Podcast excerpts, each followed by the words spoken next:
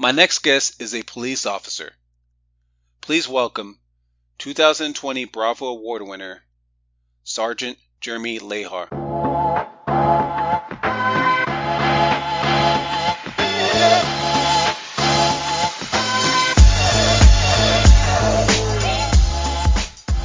Jeremy, how's it going? I'm good, man. How you doing, R J? Hey, doing okay. Doing all right. Thanks and thanks for coming on. Pleasure to be here. Pleasure to be here. Cool. So what do you do? When I met you, I was doing something a little bit different. So I was I was working out of community outreach, out of public affairs. And so mm-hmm. I'll kind of tell you what I did there and then what I've transitioned back to doing now.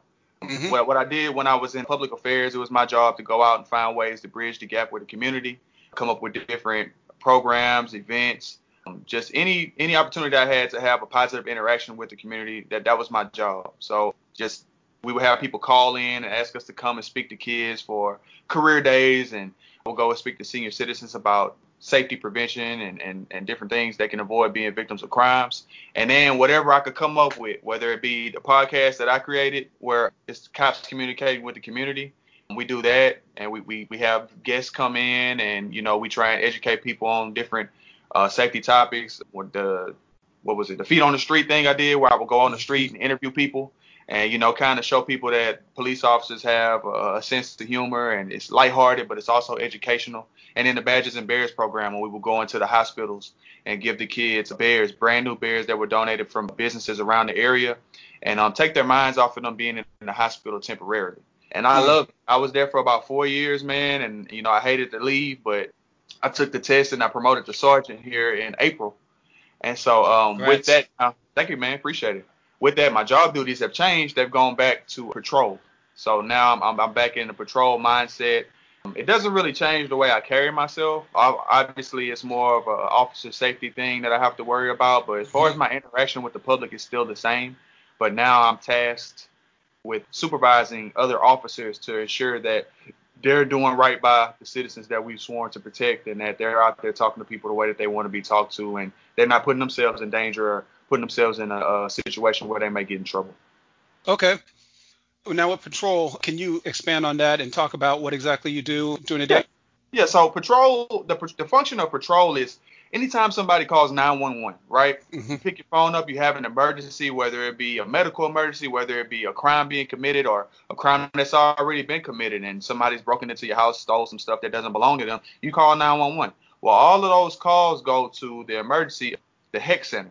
Mm-hmm. And it's taken by a call taker, and then it's given to a dispatcher, and then it's put on the board of calls, and it goes by a priority of code ones, which are things that happen right now where somebody's assaulting you or trying to break in your house right now, or a business is getting robbed right now. That's priority one. That's when we come lights and sirens. Priority two, we're going to get there fast as well. Priority three is going to be like a burglary of a vehicle, and it happened already. We're going to go out there. We're going to get the information. We're going to try and get fingerprints, look for surveillance video, and, and try and find out who did it so that we can get you those items back. But the main function of patrol is you'll have like an area, and in this area is broken down into beats. And so you have officers assigned to this beat, that beat, that beat, and that beat. So if anybody calls nine one one over here, it's their job to go over here and find out what the problem is mm. and uh, and find a solution to it. And then also they have to be proactive to a certain extent. If they see any crimes being committed while they're patrolling in that beat, it's their job to handle it. But the main function of patrol is calls for service, which is people calling nine one one. Okay. All right. Now, Uh, well, everyone knows police, and they think they know what policemen do based on what they see on T V, and you've explained some of it. So besides that, what what are some things that you think people do not know that they should know about what you do? Or is there anything? There's a lot of there's a lot asked of police officers. Mm-hmm. Um, and, you know, it's the job that we chose. It's the field that we the career field that we chose to go into. If you're a good police officer, if you really take pride in your job, if you have somebody who has called nine one one and most of the time, nine times out of ten, you call nine one one, it's not because you're having a good day, right?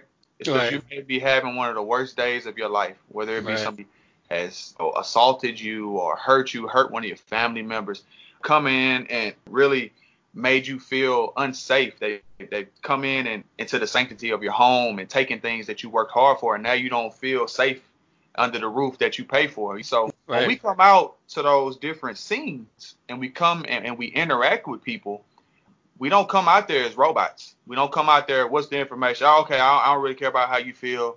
Give me the information. What did they take? When did they take it? If you're a good yeah. police officer, you're coming out there with a, with a sense of empathy. You're coming out there and you're putting yourselves in those people's shoes, and you have to understand, if somebody broke in my house, I would be upset too. And you yeah. have for them. If somebody loses a family member, because we get called out to people when they pass away, you have to go make sure that there's no foul play. You have to go make sure you get the information. You have to notify the doctor, the medical examiner, mm. the funeral home. Yeah. Um, but at the same time, while you're doing that and you're processing the scene and making sure that there's no foul play there, right? You still have to comfort that family.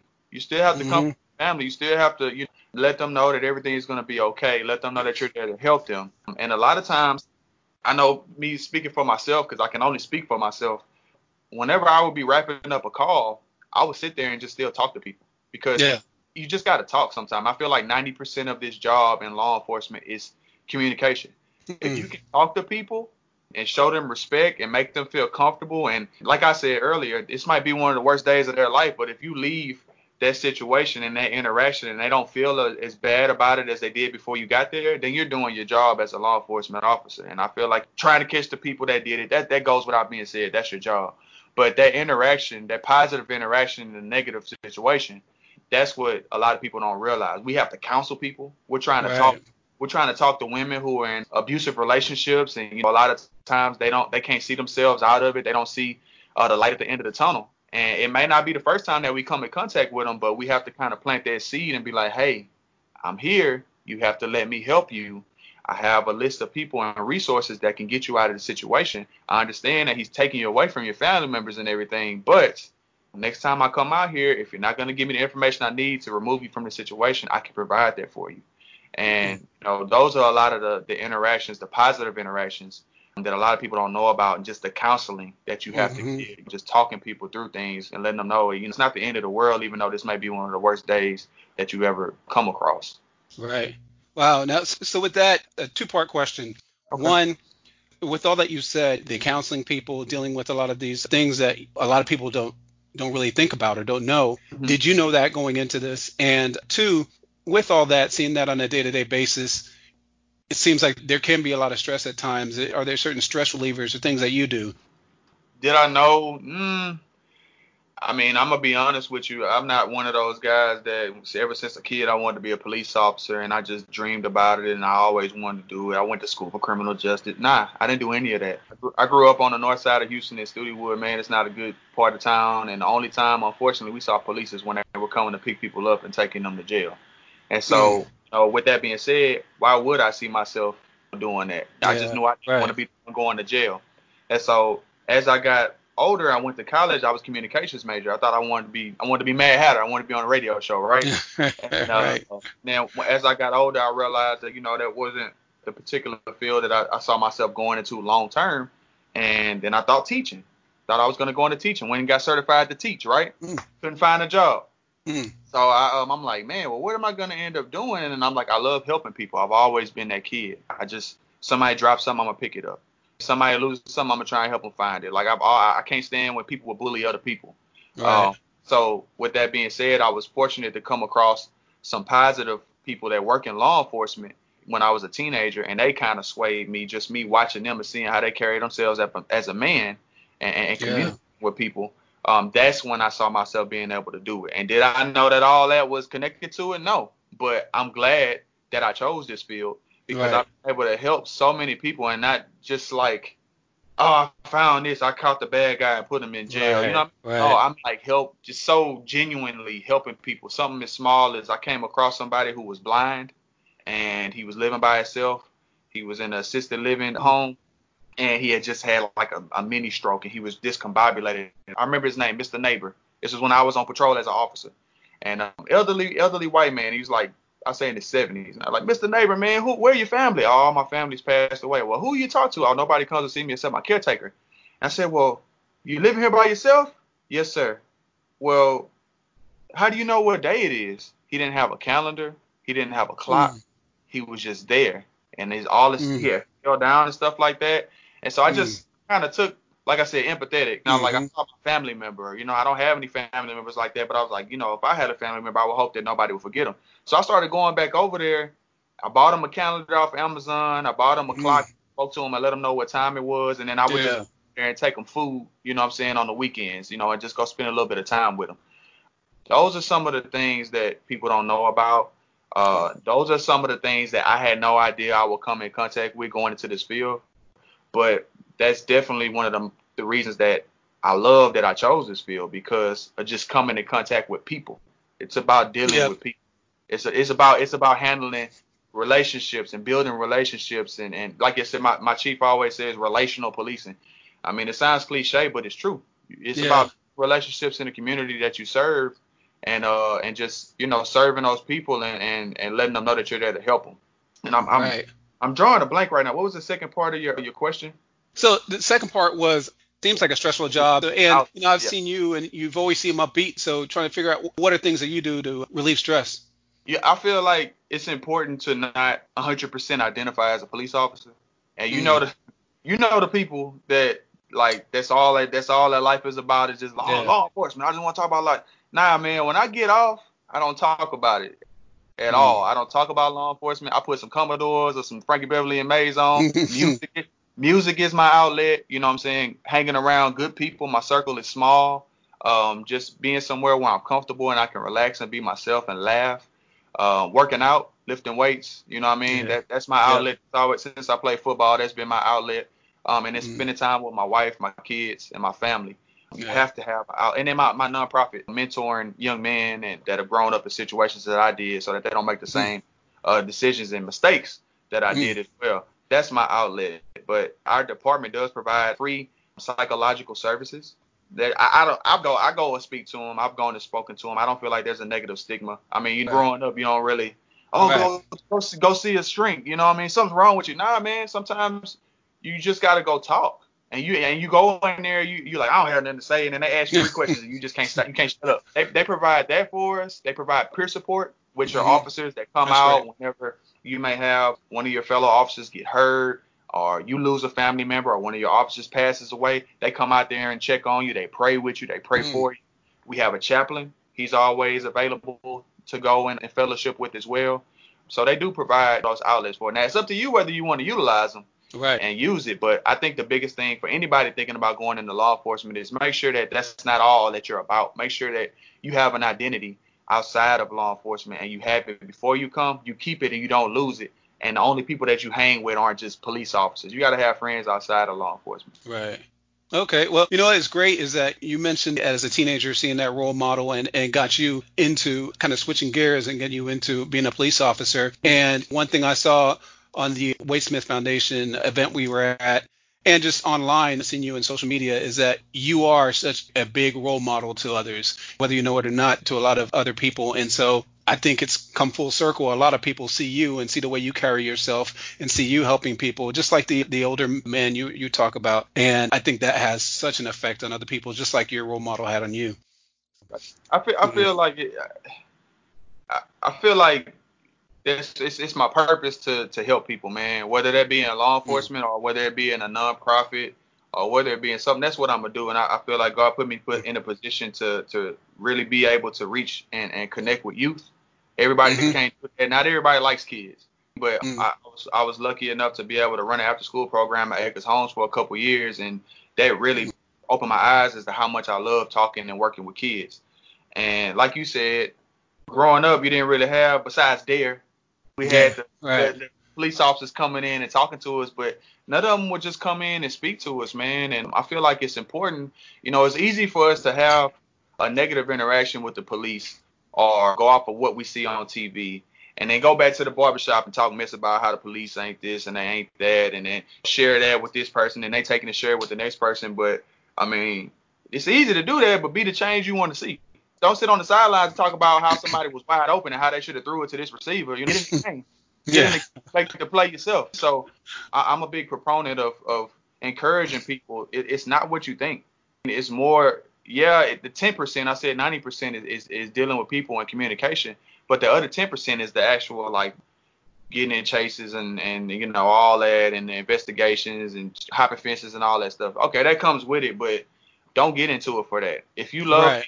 if you like helping people, then I, I really feel like that this is the, the, the career for you. Okay.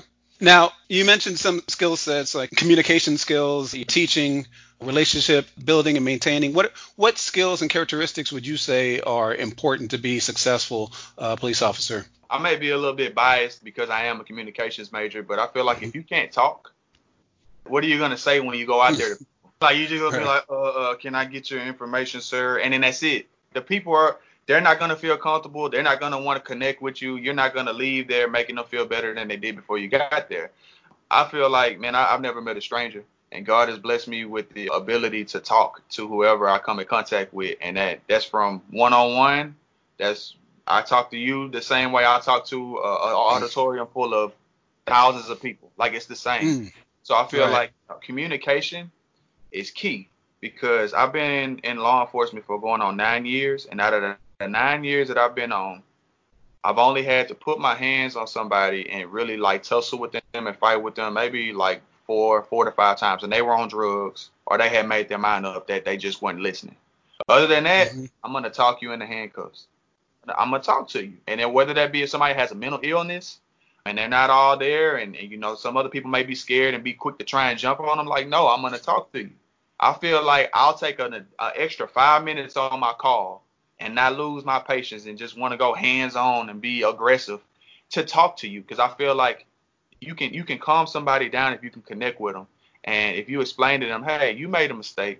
That's why we are here. I'm not here to judge you, but I do have to do my job. And in order right. to do my job, you're going to have to put these bracelets on for a little bit. And I'm going to let you choose a radio station in the car on the way to wherever we're going. I'm just an Uber driver. So when you explain it like that, they'd be like, you know what, yeah. man? I did mess up. You right. Let me go ahead and put my handcuffs on. But it'd be like, turn around, get on the ground, do it. Like, yeah. it, it's, you, you have to be able to talk. And if you can't communicate, this job is hard. If your right. skills are trash, you're going to get in fights a lot. And if you have a bad temper, and just being even-keeled is very important too. You have to be able to control your emotions, mm-hmm. because there you can't – it's not against the law to hurt a police officer's feelings. Does that make sense? So they yell yeah. at you, they, they cuss at you, they yell at you, they try and make you mentally tough before you come out the academy. And the way I felt about it is when they was yelling and cussing at me in the academy, I was like, man, you can't call me nothing. The football coach ain't already called me. So, you know what I mean? This, this, this is just another part of the game that I'm playing, you know, for these six months that I'm in here. And so when you get out on the street and people cussing at you and calling you all out your name and stuff, you can't get offended. You can't right. get offended. You know what I mean? They don't know you. They just mad at the situation. And you just happen to be the person that they come into contact with. And if you keep that mindset and you stay calm, you don't let them bait you into being emotional and, and being overly aggressive, you, you'll keep yourself out of trouble and you'll be better at, at doing your job in general. Well, that's a great way to look at it and good mindset. And you mentioned that it's only been four times you had to put hands on someone. So What what have been the more common things for you throughout the years? Is it just domestic disputes or intoxicated people, or what is it? You named it. Um, you oh, have, yeah. Yeah, oh. You have disturbances, disturbances every day. Mm. Um, people, especially now, because people can't go anywhere. So oh, they're really? Stuck, they're stuck under the same roof. They're getting on each other's nerves. They're arguing. They're fighting. I mean, you got the people who they, they still see it as an opportunity to commit crimes and rob people because they know people are at home and, and doing mm-hmm. things and spending this money that they're getting from unemployment, so they're trying to come up like that. So, and then you have those domestic situations where it's family violence situations where you have men hitting on women, women hitting on men, families fighting. Those are, are common. And then there are a lot of people drinking. A lot of people mm-hmm. drinking and driving. You come in contact with a lot of intoxicated people. But the thing that surprised me the most was the number of people that I come in contact with mental illnesses, just mm. walking around, driving, working. Like, you would not believe how many people are around here that are dealing with serious mental illnesses. Like, they, they're on medicine or they're not taking their medicine, and then they have mental health crisis, and we have to come out and, and figure out what it is and get them out of a situation because they're, they're now a threat to themselves and others. And I try and tell my wife, I tell anybody, man, like, don't don't be quick to blow your horn at people or, or, or get in an argument. Yeah. Because you don't know who you're dealing with. You don't know what they're dealing with outside of home Um, you don't know what medicine they're on or not taking. So I, I let a lot of people make it because I've come in contact with a lot of people that just mentally they're, they're dealing with some, some stuff. And yeah. that, that was the most surprising thing. Just you come in contact with, with people with mental health issues a lot, like every day. Mm. Okay. There's always changing laws. Technology is changing a lot. You're having to deal with so many people with mental illnesses. How do you stay abreast of a lot of these changes and, and things that are going on to make sure that you're in your tip-top shape and you're you're ready to to tackle all these issues or or changes? Um. Well, I, I think our department does a good job of keeping us trained. We take annual trainings. Like we never stop going to school. We have to have okay. a certain amount of hours of training each year to retain our T Cole license. And okay. one of those mandatory classes that they take is for crisis intervention training. It's for people with mental illnesses. We take that every year. Oh, um, that's good. We, we take a refresher. And then our, they're constantly sending out circulars and emails updating us on the changes in laws and, and things like that. And then they do train you. You come out certified. I think Houston is like one of the, the top departments that really focuses on making sure that we're equipped to deal with people with mental illnesses. And a lot of other departments are kind of mirroring that now. And like I said, I know you're tired of hearing it, man, but even when they were teaching us that in the academy, yeah. it was all about talking. They were like, take a step back, assess the situation, make sure that there's nothing there that they can hurt you or they don't have anything on them that can hurt you, and just sit there and talk to them. If you know their name, call them by their name and just connect with them and calm them down. Don't rile them up. And then get them to a place where they're not hurting themselves or hurting anybody else. And if they are feeling like they want to hurt themselves, go take them to uh, to the hospital so that they can mm. get in front of a healthcare professional so that they can get them the help that they need. All right. So you touched a little bit on the academy there. So part of it was the continuing education and training, and then you touched a little bit on the academy. So what was that like going through the academy? I guess you're learning laws, you're learning Uh, firearm training, self-defense, computer skills, something like that. What are some of the things that you, you're learning and training? And just can you talk about like how it was and how it was when you yeah. graduated, your feeling yeah. and every, everything? Yeah. Um, I mean, six months in the academy, they don't expect you to come out knowing the, the Texas Penal Code like a lawyer, right? So right, they're, right. They're, they're going to spoon feed it to you, but the spoon mm-hmm. that they're feeding it to you on is like a bucket. It's like mm-hmm. it's like a, a water hose of information coming through a straw. Mm-hmm. And for me, it was a little bit tougher. I'm not going to say it was easy because I wasn't a criminal justice major. So that was my first time seeing all that stuff. But the people who went to school for four years that were studying it, it was a refresher for them. All so right. I had to learn the penal code, the Texas, the, the traffic laws, all of that stuff. And the first three months that you're in there is really intense because they're trying to break you down. Kind of like the military, yeah. and they're trying to teach you, hey, this is how it's going to be. This is how we expect y'all to walk. This is how we expect you to carry yourself. This is how we expect your uniform to look. And you got to you got to deal with that, man. Like I said, if you play sports, it's it's it's nothing. It's just you get it, you get into the groove, you play the game, and you really have to push yourself. And I, I had to find out the best way for me as far as studying because I was overstudying. I was going to study groups and stuff, and I was making my grades wasn't where I wanted them to be. I said, you know what, man, maybe I'm overdoing it. I just started studying by myself and my grades went up. So you do that for the first three months and then you have primaries that you take, I think, every three weeks. And those are big tests. And if you don't pass those tests, you can get kicked out the academy. Mm-hmm. So a little bit of stress with that, you know, it comes with that. You got to make sure that you're on top of your stuff and you're understanding what you and retaining what you're learning. Right. And then you get past those first three primary tests. Then you go to skills. And that's when you're going to it's kind of like, oh, I'm out the classroom. Now I'm learning how to drive, and you're learning how to drive at high rates of speeds without hurting yourselves or hurting anybody else. And that can be stressful, too, because you can't knock those cones down. They're timing you. They're, they're doing other things. You're, you're doing mock traffic stops and all types of stuff like that. Then you learn about firearms. I believe that's two weeks. And then you do defensive tactics, which they're teaching you how to put handcuffs on people, how to use secondary weapons like uh, batons and tasers and things like that. You get tased. It hurts a lot. Five seconds. Um, you ever had a cramp? Wow. You ever had a cramp? Yeah. yeah. Uh, remember, remember, you know how that cramp feels? That, yeah. that muscle locks up? Imagine yeah. all the muscles in your body locking up for five oh, seconds. Man. Yeah, so oh. you do that.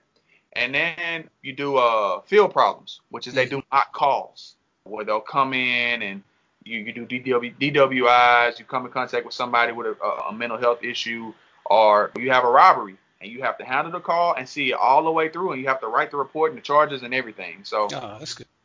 It's it's a good experience, man. It is mentally taxing, but um, then you come out and you have six more months of on-the-job training where you're riding with a field training officer, and they're walking you through how to handle these calls when people call nine one one in real life. Like, you go out there and you have to get the right information. You have to do the report a certain way so that people don't get out of jail if they are going to jail. And you have all the elements of the crime and stuff in there. So, I mean, it's just about pacing yourself, man. It's like anything yeah. else. You know how stressful it is, because I've had so many jobs, man. I worked at Kroger and Bally's, and I remember when I first worked at Kroger and how nervous I was. Like, oh, I don't want to – I'm going to put the bananas in the wrong place, you know? You're right. Once you – it's it's with repetition and, and just learning the best way that it works for you so that you can get the job done at a high level. Once you figure that out, it's just like anything else, man. I don't think anybody should be afraid to do it. Just know that if for anybody that's thinking about joining law enforcement, there's positives, but then there are negatives. There are things that you will see and you will come in contact with because it's a part of your job that right. other people will never see ever right. in their life. Like like dead bodies, accidents where people have lost their lives, shootings, stabbings, things like that. Things that I, I mean, if I had a choice, I wouldn't want to see that, but right. it's just a part of the job, um, and you can't avoid it. I mean, you right. have to handle it.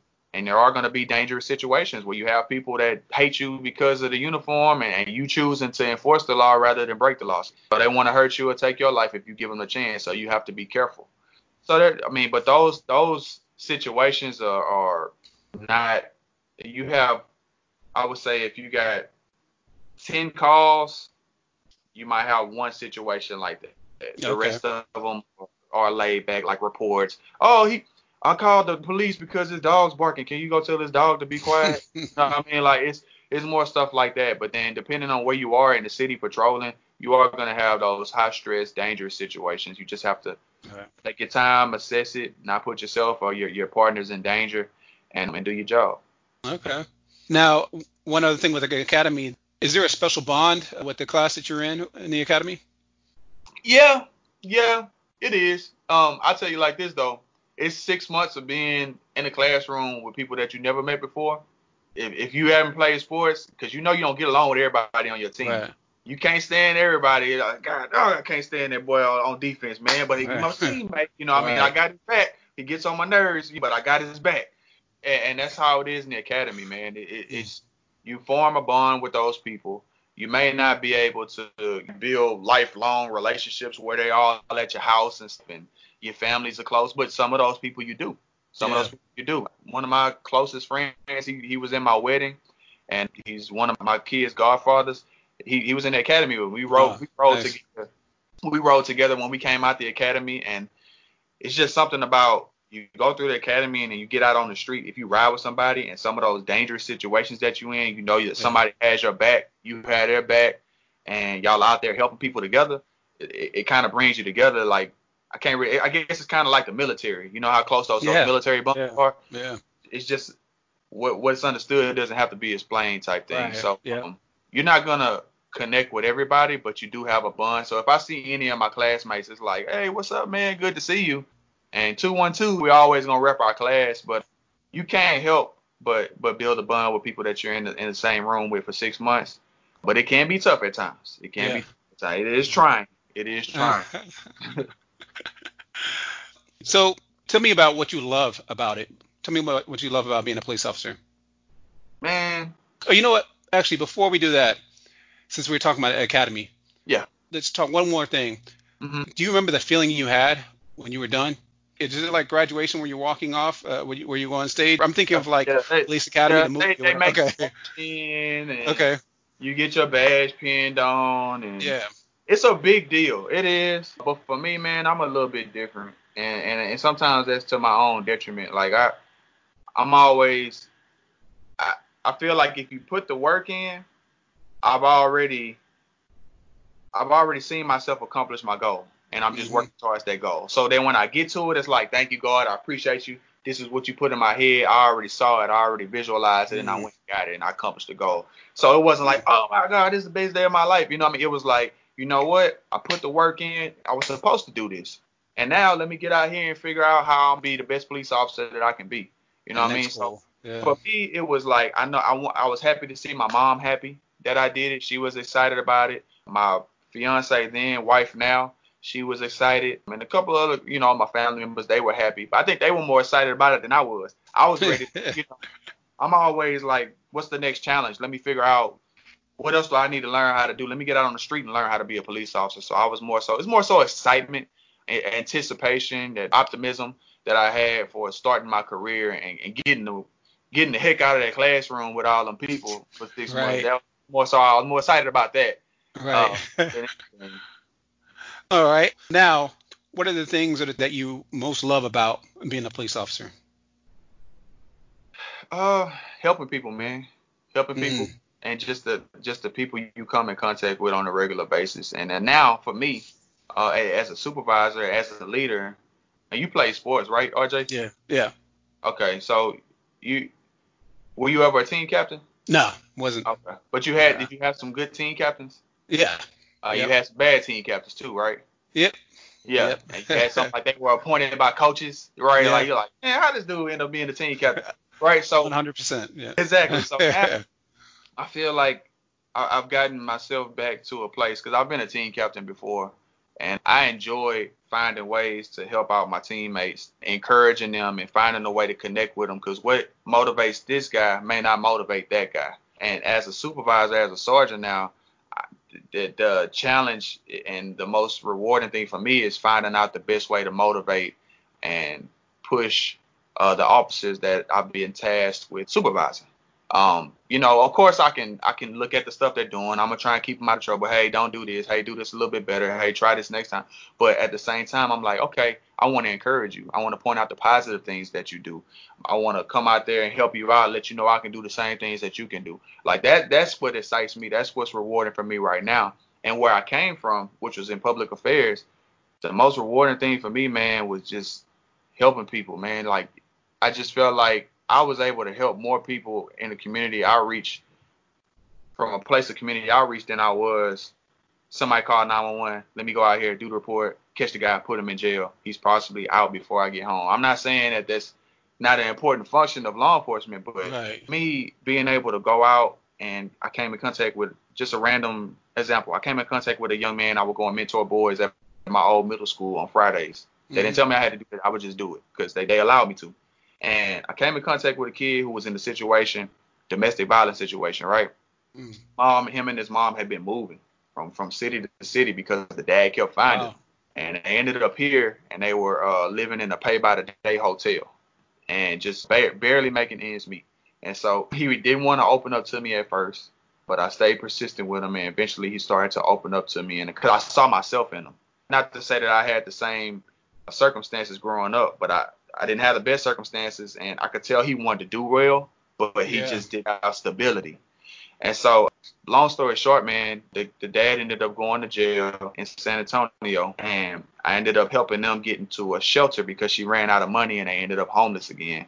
They got into a domestic violence shelter, and he was having to catch three, four buses to school every morning. He's falling asleep in class and, mm. and being like, snapping at the teachers, and they don't understand why. They just think he's a bad kid. And I had to go explain to him, like, listen, he's dealing with adult problems right now. Yeah. And I know you got thirty-five kids in this class. You're overwhelmed too, but you got to understand that all these kids aren't coming from perfect situations at home. And so yeah. me pouring into him, helping him, watching him bring his grades up, and setting certain things that he could work to and then have rewards for him working to it. Yeah. And then when they got placed into an apartment, because they have people that help them get placed to an apartment and they, they work their way up. They were in an apartment. They didn't have, have any furniture. So they're, they're they're like sleeping on the floor, but they were happy just to have somewhere to live. Yeah. And so she was yeah. like, here, yeah, but we don't have any. And so me, with my position, I could come off the street as somebody with a nonprofit and be like, hey, I got the situation. Can you help this kid out? Maybe they might help. Maybe I got a mouthpiece. I can talk them in to give them maybe a, a chair or two. But mm-hmm. from as a law enforcement officer, coming in, letting them know, hey, I've been mentoring this kid. This is what he's got going on. This is what's going on legally. And this is what I want to do for him. Do you have anything back here scratch and dent that you may have been about to send off or sell off that you might want to help them with? Anything. You don't have to do much, but anything helps because they don't have anywhere to live. And the guy, instead of giving me scratch and dent stuff, he furnished their whole apartment. Oh, wow. Like all the bedrooms, the living room, the kitchen. Because you know why? He grew up in a domestic violence situation. Mm. And for me to come in there as an officer, it made him comfortable enough to talk to me. And then for him to connect with that kid and be like, you know what? I could tell he wants to do better. Let's let's put him in the best position to be successful. So those are, are some of the most rewarding things for me as a police officer, being able to help people like that. Um, because I wish I had somebody that was helping. I did have somebody that helped me out like that, not on that scale, but the little things that they did, that person didn't realize how big it was to me, because I yeah. didn't have a, a male figure growing up. So any little bit, yeah. any nugget of information or knowledge that he would give me, I'd take it and eat it. You yeah. know what I'm saying? Run with it. And he taught me how to lift weights and everything. And I still hold some of those things that he taught me to this day. Yeah. So if I can pay it forward and, and, and keep doing that, I feel like it's my purpose to continue to do that for the youth, to continue to do that for senior citizens, for anybody that I can in this community that I grew up, and, and help them with my position. That's the most rewarding thing for me in law enforcement. Yeah. Man, that's a great story. And I really appreciate all that you do. And I think uh, I tell people all the time that money's good to give to certain organizations, but I think mentoring, actually being there, is the most important thing for, for these kids. So, yeah, that's, man, awesome. Awesome. Appreciate it, man. Okay. Well, man, I don't want to switch gears, but let's switch gears a little bit and talk about any challenges you had. You talked about some. So just any big challenges or things that keep you up at night? Um, the most challenging thing for me is seeing good people get taken advantage of. And when you come in contact with them, and like you see children lose their lives, or people getting shot, and, and they were doing everything right, but they may be in the wrong place at the wrong time, and, and they th- their lives are taken. Um, mm. It's never easy to see a child lifeless. Yeah. Those are the challenges. And I've come in contact with a child losing their life, and I had a situation where a woman was abducted and sexually assaulted. And her account of it was so vivid that I could see it. And I grew up with two women, and I have a wife and two daughters. And it just hit me hard. When I was on patrol, I had to take a couple of days off and uh, and just really hit the weights to kind of clear my mind mentally and physically, wear myself out. And then I was I came back. I was good. And I probably should have went to psychological services and just talked to them. But at the time, I was a rookie, and, you know, I didn't know that that was there. But I would tell anybody in law enforcement, if you come across something like that where it hits home, go talk to somebody, because you don't want to take that stuff with you. You may not realize how it affects you. But, I mean, we're all human at the end of the day. And, I mean, I would say something's wrong with you if you see stuff like that happen to people and it doesn't bother you. Right, you know? Yeah. You do have to have a short memory as an officer, because you may get that call at the beginning of the shift. You can't go home. You got to help that person, get the information, do the report, finish the investigation, and then you're on to the next call. And yeah. then you're on to the next call. You just saw that person pass away. You saw that dead body that had been in the sun for two weeks. Can't forget that smell. Okay, do the report. On to the next call. So it's like you have to have a short memory, and you just have to be mentally tough. Can't be mentally weak doing this job, or it'll really affect you and affect your health in a negative way. All right. So you mentioned some experiences you had, and so one of these might be it. But can you talk about your most memorable moment you've had? Hmm. You mean like like on a call or something? Yeah, on a call or just out on patrol or anything uh, that happened that just really stuck with you? Man, one of the – I ain't trying to plug my podcast, but we have so many stories. No, go ahead. Plug it. Yeah. Like, like like cop stories, man. And I, and I think it's funny because if cops get together, they can talk about like calls. Like, man, you ain't going to believe what happened with it. And like the regular person on the street, they'll never hear these stories. And so mm-hmm. one of the segments that I did was cop stories. I I, I give uh, police officers opportunities to come in and tell their story, whether it be funny, whether it be scary, exciting, dangerous. And they share it with the public. And one of my cop stories, man, one of the things I'll never forget, like you're asking, is mm-hmm. a funny one. And so I tell it like this. I try and shorten it. So it was a call. Me and my partner, I told you about from the academy class, we were riding yeah. together. And we just riding, and we hear an officer get on the air and say he's got one refusing to stop. Turns out the car is stolen, so he's riding around. The guy's going in circles looking for somewhere to jump out, obviously, so he can take off running. The, that car ends up crashing. The driver gets out, runs. He catches him. He's by himself. The passenger, he's gone. He takes off running. So whenever somebody runs, we want to set up a perimeter, right? We want to get on the outside, keep them inside of there, bring a dog out, bring the helicopter over, and catch them the safest way possible. Well, we're coming from the other side of the district. Remember I told you that area? Well, and yeah. then you, it's cut up in the area, it's cut up into squares. Well, they were up here, we were coming from down there.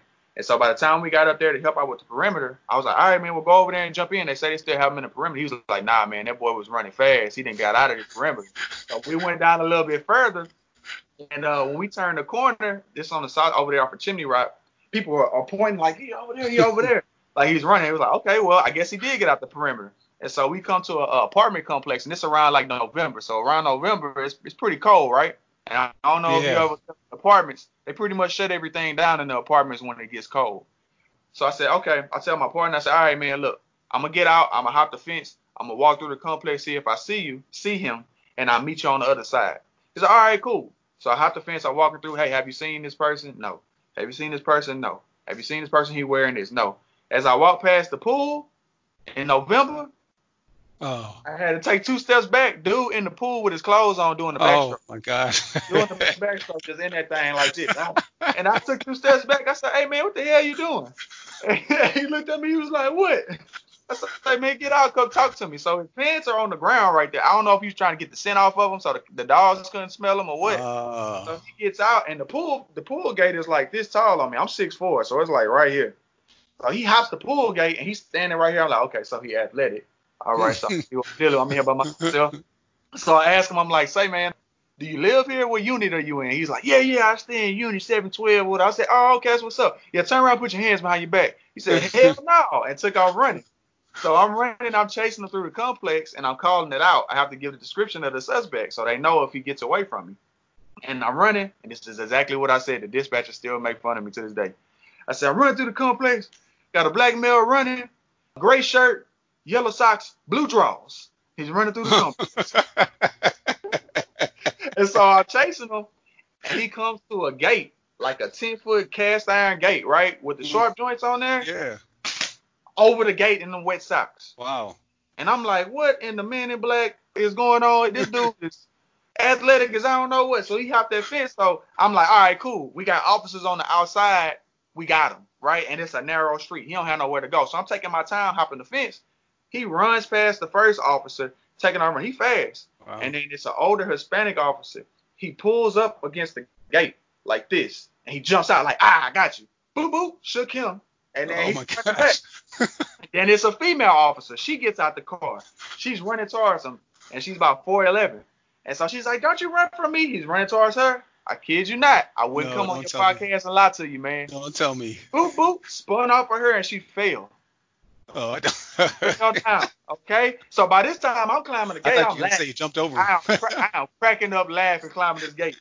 And so I get off the fence, and he's running towards me, and I size him up, and I tackle him. And while I'm putting the handcuffs on, I'm laughing the whole time. Like you can't, you can't make that stuff up, man. You can't make it up. Oh man, need to have that on video, man. Man, I know that was right before we got cameras, man. If I had that, I, I would have had to go ahead and get get a copy of that. Right. All right, man. This is towards the end of the podcast. So, uh, first of all, that was a good, that was a funny story, man. Thank you, thank you. But so, want to ask you know some questions, some quick hitter questions to get to know you better. But before I do, is there anything that I might have left off, or you want to tell people? Um. No, nah, man, we pretty much covered everything. I would just tell anybody who's thinking about coming into this this, this field of work this, as a career choice, just understand that communication is the most important thing. You got to treat people the way that you want to be treated. And if you come into it with that attitude and you don't get caught up in what's on Live P D and cops and all that stuff, then you'll be fine. You won't get in trouble. You won't violate anybody's civil rights, and you won't put yourself in, in danger. Mm. And then go into it with the mindset that you want to help people, because you can help so many people in so many ways. Or you can just do the bare minimum and just go below the radar and just be another person, be another number, another badge number. Or you can actually get out and make a positive impact on your community. It's it's up to you. Nice. All right. Well, so with that, here's quick hitter questions. So the first one. Okay. What's your favorite sports team? The Texans, man. All right. Texans. Good answer. Yeah. I've, been, I've been riding with them boys since seventy-two sacks, man. Golly. Oh, man. All right. So what's your what's your favorite movie or show? Uh, my favorite movie is probably gonna be The Wood. Mm, yeah. And uh, yeah. my favorite show will probably be Martin. I can watch it and I know all the words. Oh man, that's my favorite. Yeah, same here. yeah, yeah. Favorite musical artist or group? My favorite musical artist would probably be J. Cole. Mm. Um, I like Tony Toby. Brady. If I want to do, if I want to get close to home, I like Toby. He's, yeah. he's good too. But J. Cole is definitely my favorite uh, rapper. Yeah, a lot of people need to know about Toby, man. Mm-hmm. And that song, yeah, with Paul Wall. Oh yeah, one of my favorite. Yeah. All right. Favorite vacation spot? Anywhere with with sand, clear water, mm-hmm. not too hot because I can't swim that good. I don't go all the way out there now, but I get let my feet get wet a little bit. And uh and good food, man. Me and my wife are foodies. Like we love going to like eat Caribbean food and get the fresh squeezed watermelon juice and mm-hmm. and, and just enjoying and, and relaxing. I, I love I love going to the beach. All right. And last one, favorite food or drink? Favorite food or drink? My favorite type of food is barbecue. Uh, I do love sushi. Um, and then my drink. I don't know who watching this. But I do, I do, I do like that brown, like brown. I don't like getting stuff that just has like everybody's on it because it's Hennessy. Everybody like Hennessy. Right, like, nah, right. Like, I like getting stuff that's like distilled ten times as ten times over as Hennessy. And uh, one of them yeah. is uh, Diffusney. Uh, I get that from Total Wine, and it's it's it's smooth. Mm, it's it's, it's okay. I, I only drink that at home. I drink that at home. That that's that'll help you yeah. relax. Take that tension out your shoulder right there. Yeah.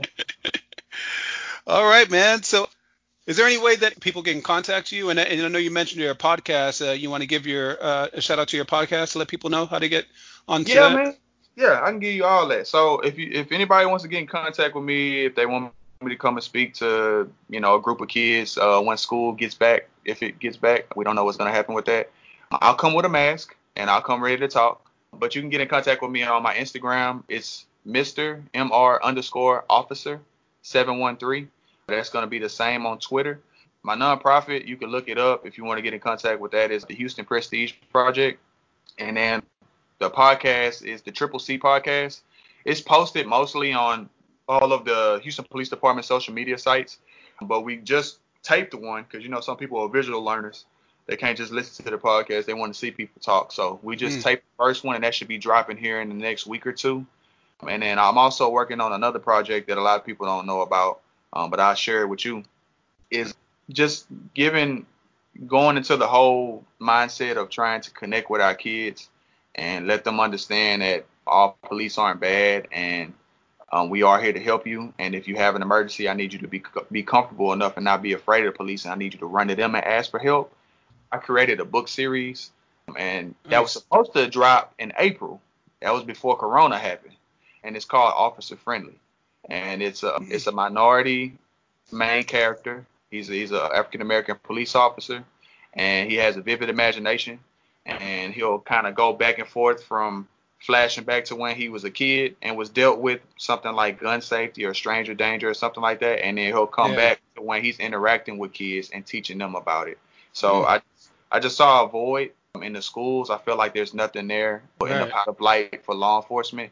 Um, and that's a book series that myself and another African-American detective, uh, he's my illustrator. We, we're going to be working on getting that out here once things kind of get back to normal. That's great. All right. So exclusive here, Officer Friendly. Yes, sir. Yeah. Well, hey, great conversation. I learned a lot and uh, great advice from you, too.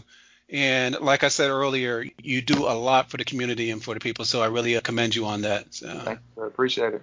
Yeah. Yeah. Look right. forward, looking forward to catching up with you next time. We we working one of those Wade Smith reading with the pros things or something. Yeah. Or if you got, if you got something going on yourself, man, let me know. I'm a phone call away. All right. Appreciate it. Definitely. I'll, I'll reach out. All right. Sounds All right. good, man. Appreciate it. All right. Have a good one. You too. Thank you, everyone. If you have any comments or questions or would like to be on the podcast, please reach out to me on Instagram at Rodolfo Cooper. Thank you. Bye.